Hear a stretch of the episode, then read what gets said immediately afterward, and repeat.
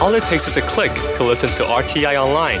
Get exercise for your finger and exercise for your mind at english.rti.org.tw.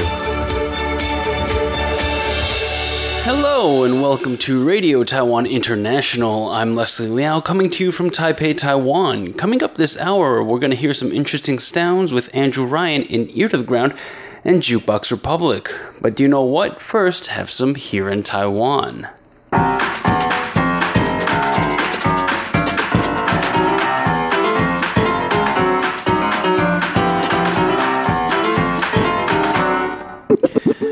Welcome to Here in Taiwan. Today is Monday, October 21st. I'm your host, Leslie Liao, and joining me today is the ever eloquent Mr. John Van Trieste. Hi there. And Miss Shirley Lin. Hello. Today, we're going to be taking a look at Taiwan's airport dreams may be under jeopardy, all because ambitions flew, ambitions flew a bit too high.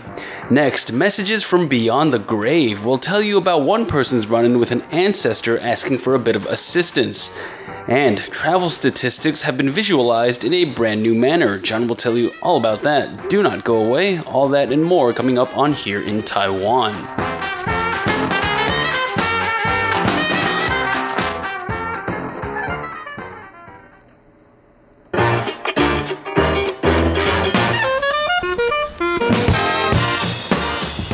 All right, so let's start off with a bit of. Actually, this episode is going to be very travel centric now that I realize it. Taiwan, our main travel hub, is the Taipei Taoyuan International Air- Airport and Airport. Air, airport, airport, I like that idea. and that I'm, actually I'm going to trademark the, uh, that name and open a salon. go for it, go for It it. can be by the air, it can be in the airport. If you can make it work, John, it's all yours. Get your curls done before you board. at the airport.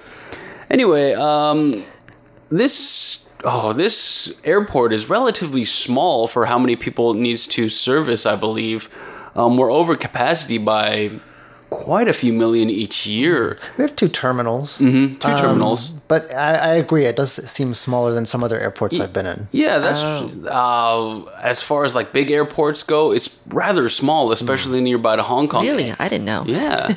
Either way, um, either way. Um, so plans have been on the works to expand the airport, and construction is going on around there all the time. And I think they've even designated a terminal four now, but.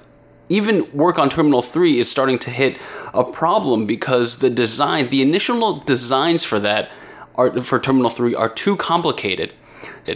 So nobody wants to bid for it. No construction companies can think they can pull off the design with the design with the allotted budget. So the design is um, it's created by uh, the UK-based Rogers Stirk Harbour and Partners and Taiwan's CECI Engineering Consultants. This is the design, and what happens is it, it's the ceiling is made up of like a hundred thousand different aluminum tubes that hang from the ceiling at different lengths, and it's supposed to look like clouds. And this has been a huge, huge, huge issue. That could be noisy in an earthquake. There could be a noise in an earthquake. That would be a lot of clanging. a lot of a lot of chimes and stuff like that. Initially, 130,000 aluminum tubes, and they've been trying to get people to bid from this for so so long, but they've bid three times, and no company has come forth to say we can do it. Nobody wants the money. Nobody wants the money, Do they and- think it's not worth it, the effort, or they can't technically? I think they pull it just say it's way too difficult. That And also, I think that because they think they don't have the budget for it, Mm. like it would cost actually way a lot. the materials are a lot um, are are super expensive in and of itself because they're aluminum tubes. Anyway, the uh, the budget was increased from 74.6 billion new Taiwan dollars, which is about 2.4 billion US dollars, to 78.9 billion, and um, yeah, nobody has come forth. Three bidding times, they they just couldn't do it. So what happened was uh, the officials at the airport they asked them to reduce the number of tubes needed from 130,000 to 90,000. And even then, Even then. nobody uh, nobody wanted this project. And at the same time, what's interesting is the the design firm was very very hard headed. They were just like, no, we want this is the design we want to give you to use for the airport. We won't change it, and the design as is as is. But now it's all come to a head. Um, people were saying they were hoping it could open from 2022 to 2023. Now it's getting pushed all the way back to 2024. To Let's just put up a sign that says eventually. eventually coming soon Some, at some point to an airport near you. And um, yeah, this is all in conjunction with very ambitious goals from the Tourism Bureau, who wants to hit, I think, 20 million uh, visitors to Taiwan by the year 2030. Hmm. Well, they should open up. We have an airport right near us in the middle of town that's not doing very much in the way of international flights. Yeah. I don't know how bad their ca- bad their capacity is. Oh, but, they're um, much much smaller. Well, they're now. tiny, but I mean, I can fit in a good sized plane. In the middle of Some Taipei. of them are large planes. Some of them. Mm-hmm. I mean, they're regular, they're proper jets. I don't know why they don't expand their overseas services services to, you know, at least like mid range Right, right. flights. Mm. That way they could ease it out a little bit. So remember, if you're planning on if you're planning on coming to Taiwan, and you see just one big empty, I think actually the runways are finished. Like they're, they're they already they're, they already started working Well, on the runways. awkward. I have nowhere to. they just, But no you just step off the ladder. Yeah, you just step off the ladder. I'm here. You see Go that big jumping. building way over there? Yeah, that's where you need to go. The customs is just in a tent. Oh man. So here's to hoping a more simplistic and easier to uh, do design is going to be out there really relatively quickly. Otherwise, we're just going to have a really nice runway with no building.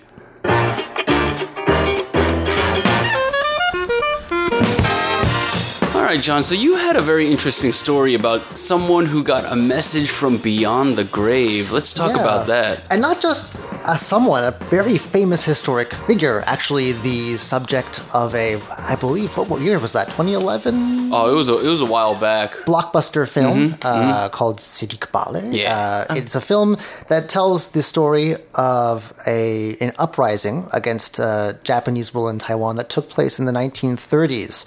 And uh, the leader of this uprising was a uh, Seediq chieftain by the name of Mona Rudao. He was actually uh, put on a coin.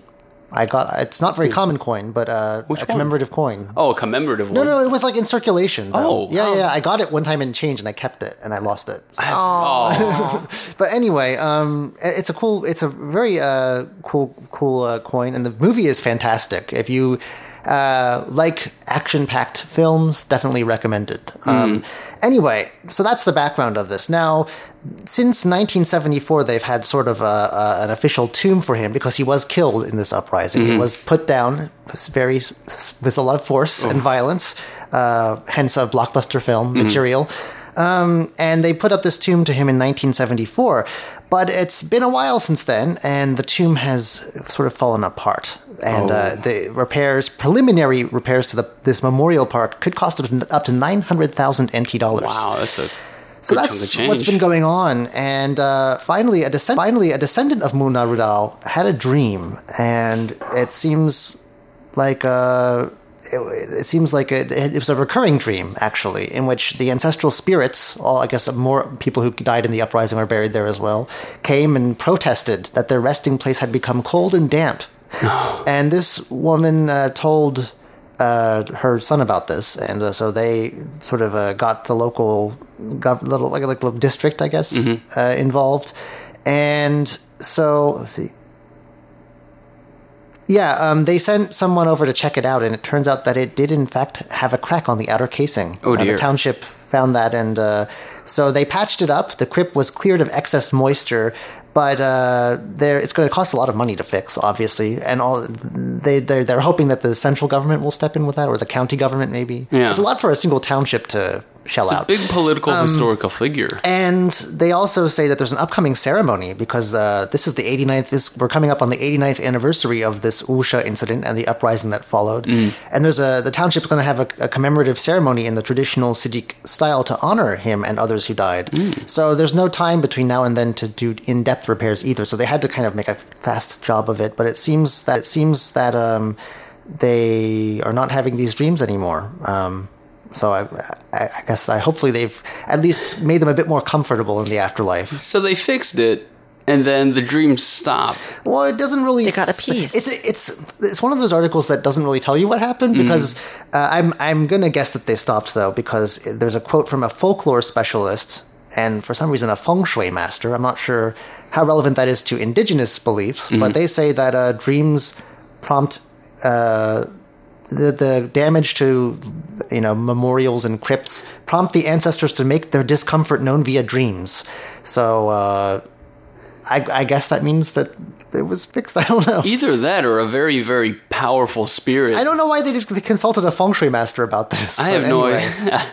I don't know about enough it enough about it, but this is coming on the heels of October, which I find kind of, uh, you know, Yeah. Appropriate. Halloween. Halloween. That's what I think. Of.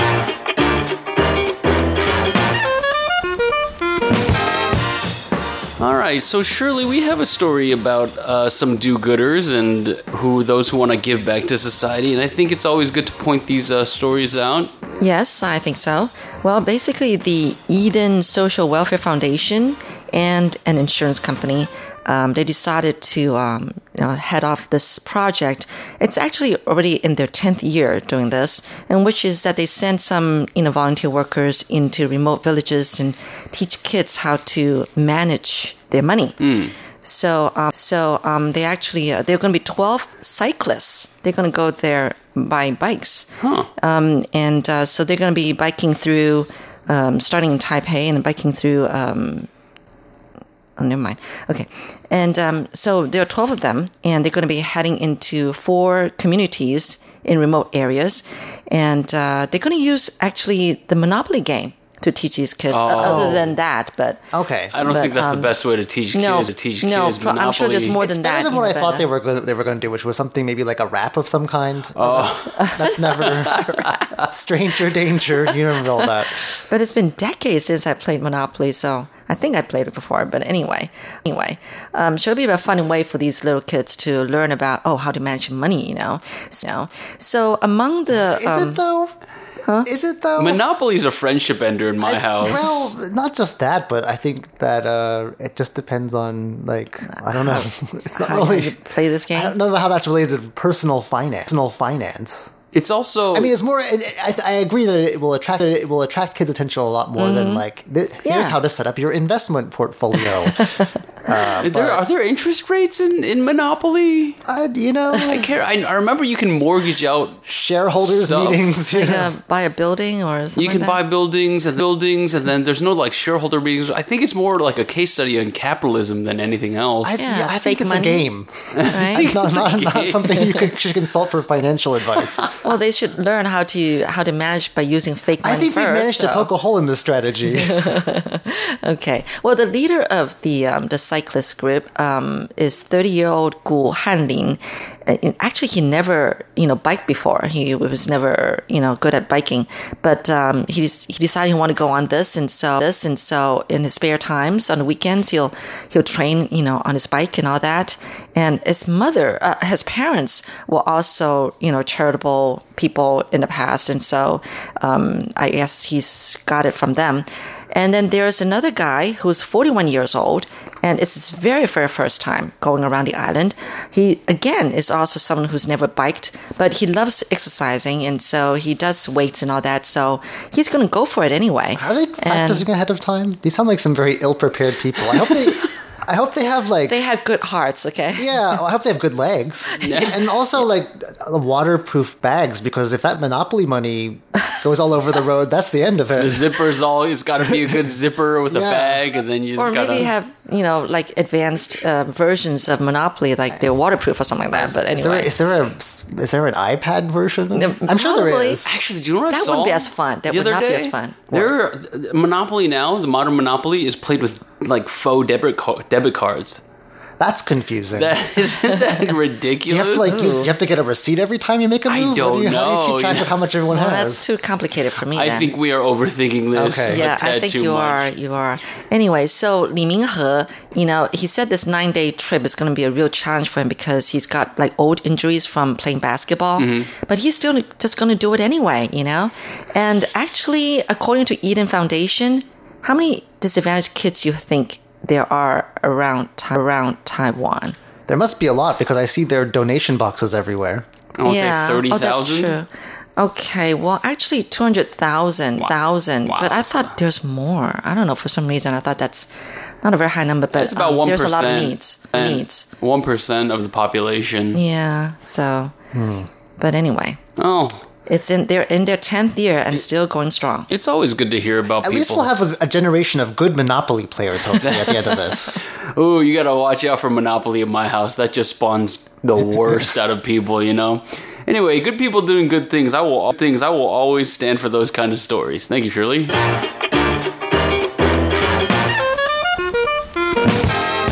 All right, so like I said, this is going to be a very travel centric show, and obviously we talked about airports, we talked about biking. Uh, we also have a very good, a very good compilation of the statistics of the visitors that come through, now visualized in a very fun kind of YouTubey way. I'm trying to find this video Mm-hmm. because I went to their website and I've, I've I had a bit of trouble. Maybe I'm not looking in the right place. But Okay. anyway, this is a pretty cool video from what I've seen of it, which Mm. is a few stills, uh, and it j- shows the growth of visitors to Taiwan broken down by nationality Mm-hmm. in a little, little bar graph over the course of 18 years, and it's using a data visualization and storytelling website called Flourish. And if you've seen any kind of, well, I hadn't heard of it either, but if you've seen any kind of um, recent like election map coverage, basically they do that. If Oh. you've seen, um, I think they work with a lot of news organizations and things. Actually, I think it wouldn't be bad if we looked into them because that's pretty cool what they've got on there. I couldn't find this particular thing, but uh, a Taiwanese user, I'm not going to attempt to read. Well, I will actually. Ith- Ithliv, maybe. I'm not sure. It's the username is Ithliv. Okay, Liv. okay. Uh, up- uploaded this up- uploaded this bar chart, and it covers, like I said, 18 years. So 2001 to August this year, uh, and it's based on data from our uh, Ministry of Transportation. Uh, it was inspired by a graph called the 20 t- top 20 top 20 largest cities in the world from 1500 to 2100. They're getting a bit ahead of themselves here. Whoa, that's a long time. Anyway, I guess it's projected, and it shows the rise and fall of different cities over 500 years. Yeah. So anyway, um, it's it moves. I guess it moves. One of those things that moves really fast. I, I think that uh, it's definitely visually very striking. Anyway, and I think. Uh, the biggest change is probably not a surprise to anyone here. Uh, the sudden surge and abrupt collapse of Chinese tourism to Taiwan. well, that's a policy thing, right? Uh, well, yeah, it is. I mean, uh, at, in the beginning, uh, about 20 years ago, they were on fourth place, quite far behind the U.S., Hong Kong slash Macau, and Japan, which was in the lead. And but by the end of maybe the last decade, China suddenly jumped ahead because uh, of a couple of agreements that uh, allowed for well, one agreement that allowed Chinese tour groups to come directly to Taiwan rather than having to transit through Hong Kong or something. Oh, that used to be the case. I and there didn't used to be direct flights either. That also probably helped. Um, I'm not sure when that came in though. Uh, then they allowed individual travel in 2011 for the first time, and then Taiwan came into power, and that didn't make some people happy, and so now that it's been strongly curtailed. I wouldn't say it's completely absent. We still do see some Chinese tourists from time Yes. to time. Here or there. Um, that's the biggest, probably, uh, trend. But there are a couple more interesting things that this article from Taiwan News says that we should be on the lookout for. And this is kind of interesting, actually. I had never thought about this before. Uh, there's a race, apparently, for who's in fifth place. Apparently, it's very neck and neck. There. Really? We've got South which- Koreans, we've got Singaporeans, and Malaysians. Right now, South Korea seems to be in the oh, lead. it's, be in the oh, it's a three-way tie. Yeah, and then the other thing that I think uh, everyone probably is expecting, but it's still interesting to watch it happen in sort of not real time, um, in condensed time, Mm-hmm. sped up time, is the rise of Southeast Asian tourism to Taiwan. Tourism to Taiwan. There's been Sure. a big effort underway to uh, convince more people, more of our neighbors from Southeast Asia to come over, especially with the drop in Taiwan in Chinese tourism. We Right. need. Uh, we we really would. I mean, well, you know, it's, it's nice. We're neighbors. We get to know each other, right? So um, there is the number of Philippine tourists, which has risen to eighth place because of a visa, new visa-free policy, which started two years ago. Also, lots more from uh, Thailand, Indonesia, and Vietnam, which are in 10th, 9th, 10th, and 11th spots. Uh, our Canadian friends, please come visit us because you're only in 12th now, and that makes Oh, me dear. sad. Come, come over. Well, I'm sure you'll find a Canadian friend who will say sorry to you. come over, eh? Come over, eh? Well, that's about all the time we have for this edition of Here in Taiwan. Thank you so much for joining us. I'm Leslie Liao. I'm John Van Trieste. And I'm Shirley Lin. Coming up, like I said, Ear to the Ground and Jukebox Republic. Jukebox Republic. Do not go away.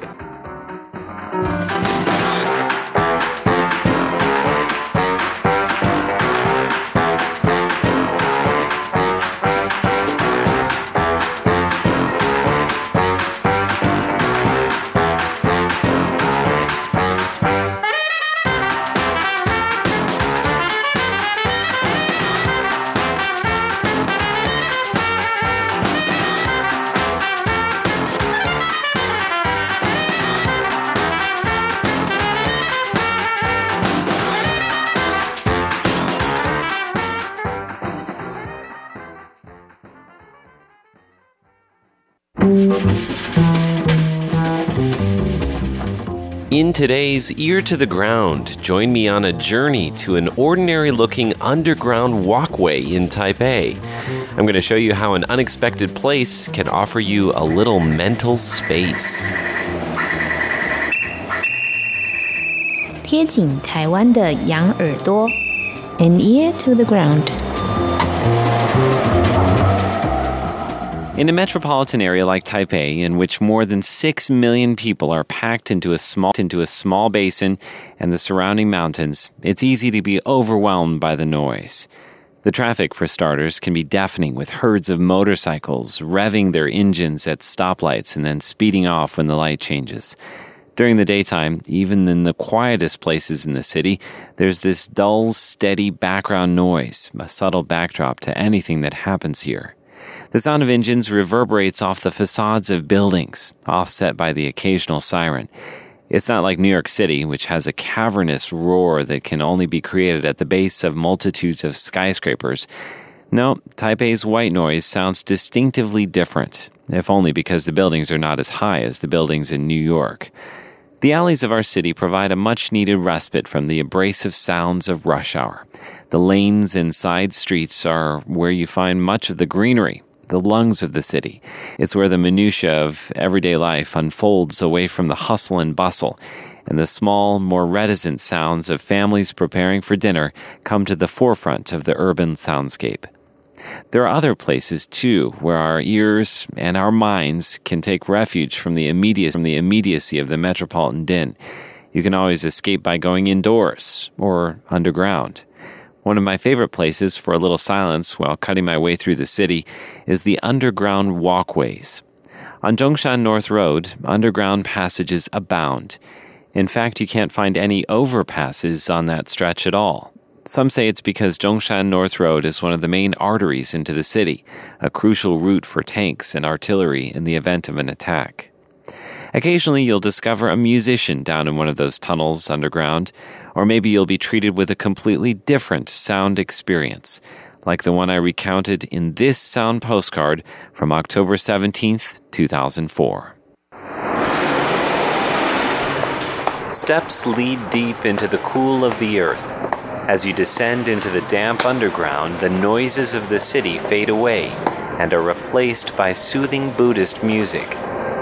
Pedestrians walk quietly through the branching tunnels, paying little attention to the unmoving figure perched on a stool to one side of the main path. For them, this walkway is a convenient way across the street, and their eyes are focused on the exits leading back to the daylight. The little man in black trousers and sweater pays little attention to them either his half seeing eyes trained, and trained instead on the boxes at his feet. His possessions surround him in a tight square. There's the cassette player with tapes of Buddhist music, a small black suitcase on wheels, a tin tray with coins in it, and rows of carefully displayed packs of bubblegum. He's the gum seller, and this is his tunnel. And with his music, he's transformed his tunnel into a temple a quiet oasis deep beneath the clamor of the city. All those who pass through are blessed for a moment with a cool and fleeting peace, and occasionally someone will offer alms to his tray of coins before ascending back into the noise and confusion of a weekday afternoon in Taipei. Heels clacking on steps lead back to the busy street corner, while the music stays behind, safe and constant like the little man playing it hidden below the surface of the earth.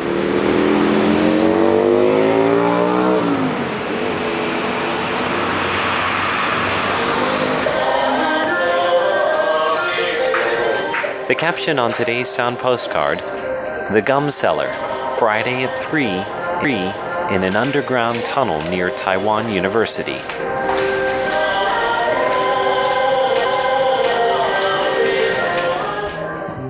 Once again, that was a look at one of my favorite respites in Taipei, a place you can get away from it all and let your imagination wander for just, just a couple moments while you walk underground. With an ear to the ground, I'm Andrew Ryan.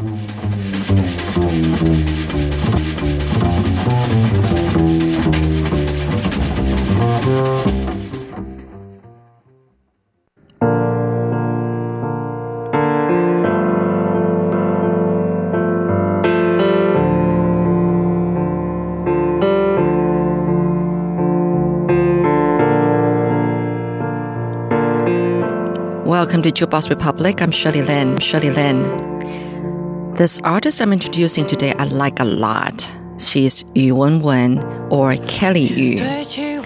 First of all, it's really hard to describe her voice, but it's none like others. It's not clean, but it's sexy. It's just so good to hear her, and she's great on electric guitar. This first song, 体面.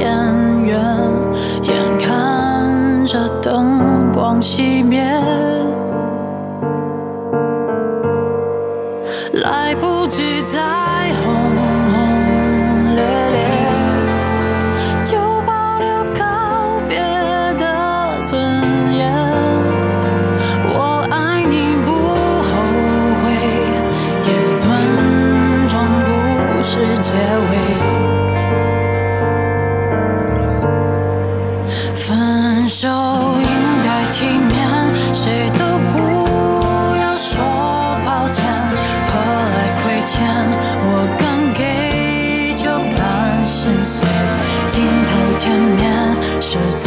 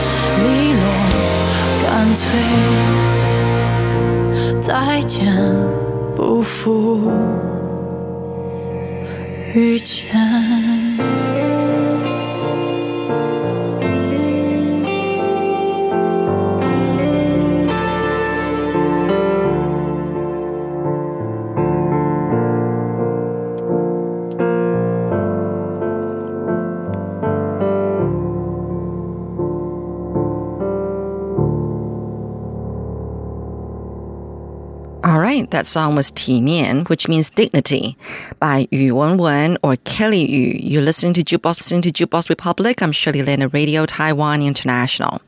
So Kelly is uh, from China. She was born in Dalian City. Uh, at the age of 15, she moved with her parents to Canada. And then she studied electric guitar at Berklee College of Music in Boston. That's the same school that my husband went to. Anyway, so she also later went on to study acting at Beijing Film Academy. And she was in a couple of movies, and she even released um, the EP of the theme songs for those movies. Actually, she's written a lot of songs for movies and TV dramas, um, the ones that she's been in or that she hasn't been in. And she's probably, you know, uh, you know, uh, became famous uh, from playing this lead role in a Chinese Korean TV series back in 2013. And it was a kissing scene that she became famous in. And that's how everybody started noticing her. But I have to say, she's really great on a guitar. Uh, electric guitar, that is. There's a difference. So she's both a great singer, but it seems like she's, well, she's enjoying singing too and writing songs, but it seems like she enjoys just as much in acting as well. Anyway, let's get to a couple more songs here before I go on about her. Here's 斗志, which means like fighting spirit, and 偷不走的现在, you can't take away, can't take away now.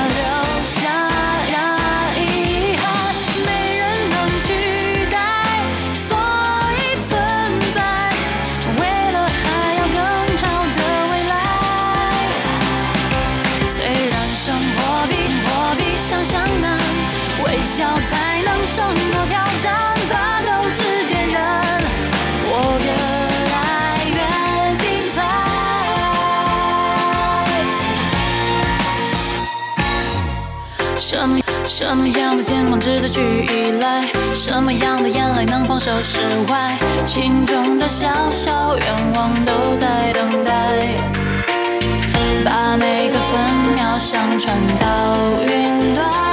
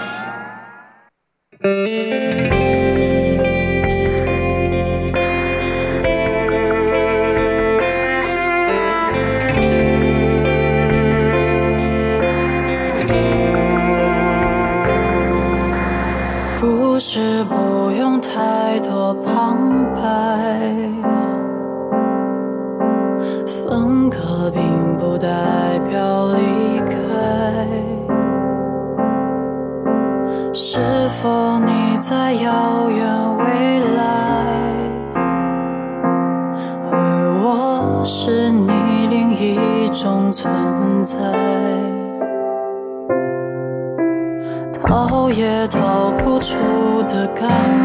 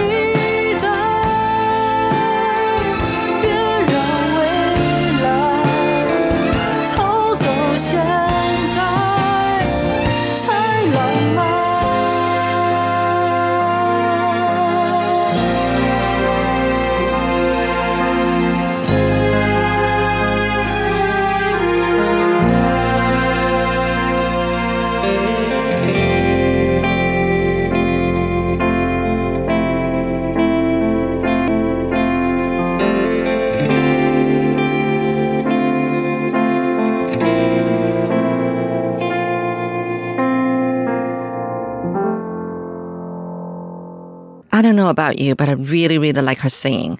She's just got that special voice that's like none others, you know, like I said earlier. And I really like the way that she plays the electric guitar. She's, she really looks cool playing the electric guitar, especially wearing a dress and short boots and then playing the electric guitar. I mean, while she sings, try to picture that. So there is a song that she wrote. It's called Girl Falls in Love with Electric Guitar. 女孩爱上电吉他。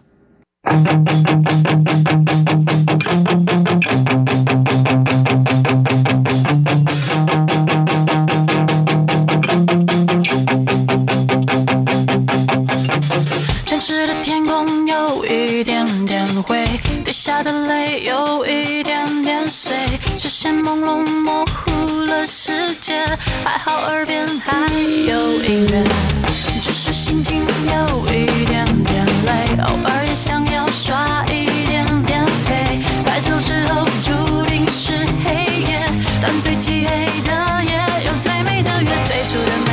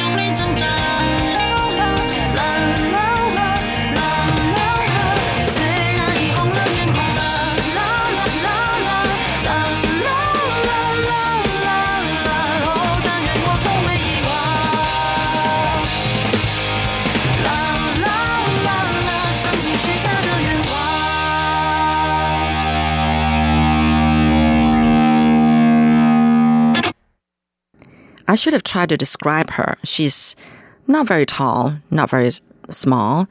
Um, she's thin, pale looking um, girl with uh, these long curly hair. So, and then wearing a dress, okay, sort of like a, you know, semi see through dress and with a skirt and then, um, and then these boots and then, and then, and then playing the electric guitar. You know, she's amazing. She, it's like, you know, the guitar is like uh, her boyfriend, literally.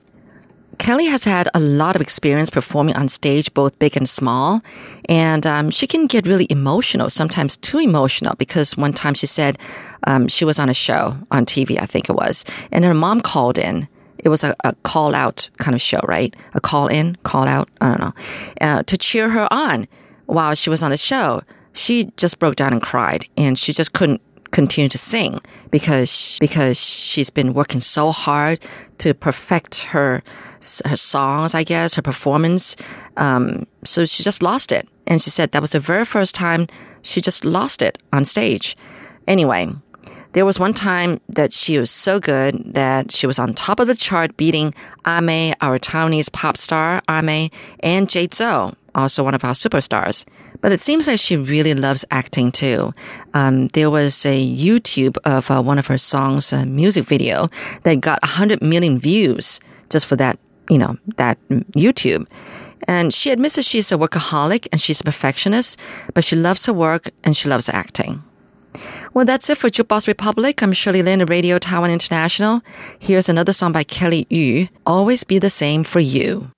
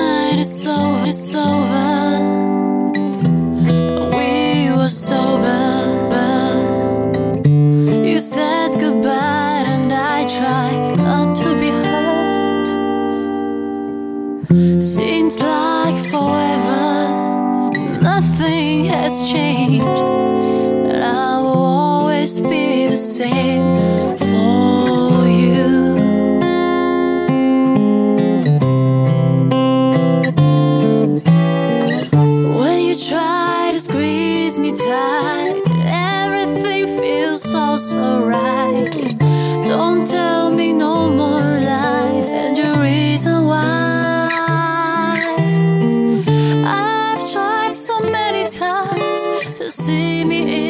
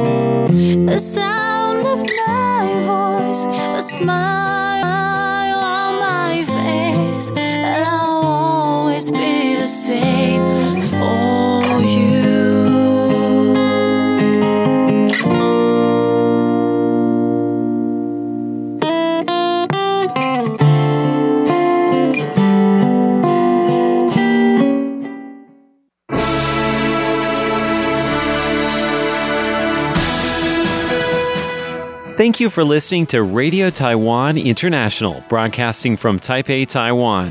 Check out our website at english.rti.org.tw. Again, that's english.rti.org.tw for the latest news and features from Taiwan. You can you can also listen to our pro- listen to our programs and watch videos as well.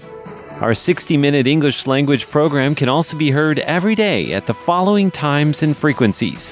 In southern China and South Asia from 1600 to 1700 UTC on 9405 kHz. Again, that's in southern China and South Asia from 1600 to 1700 UTC on 9405 kHz. And in Southeast Asia from 0300 to 0400 UTC on 15320 kHz. Again, that's in Southeast Asia from 0300 to 0400 UTC on 15320 kilohertz. We'd love to hear from you. Please send your comments to PO, to PO Box 123 199, Taipei, Taiwan. Again, that's PO Box 123 199, Taipei, Taiwan. Or send an email to rti at rti.org.tw. Again, that's rti at rti.org.tw. Also, visit us on Facebook. The address is fb.me.me forward slash Radio Taiwan International. Once again, on Facebook, we're located at fb.me forward slash Radio Taiwan International for videos, photos, and news of interest from Taiwan. Thank you once again for listening to Radio Taiwan International.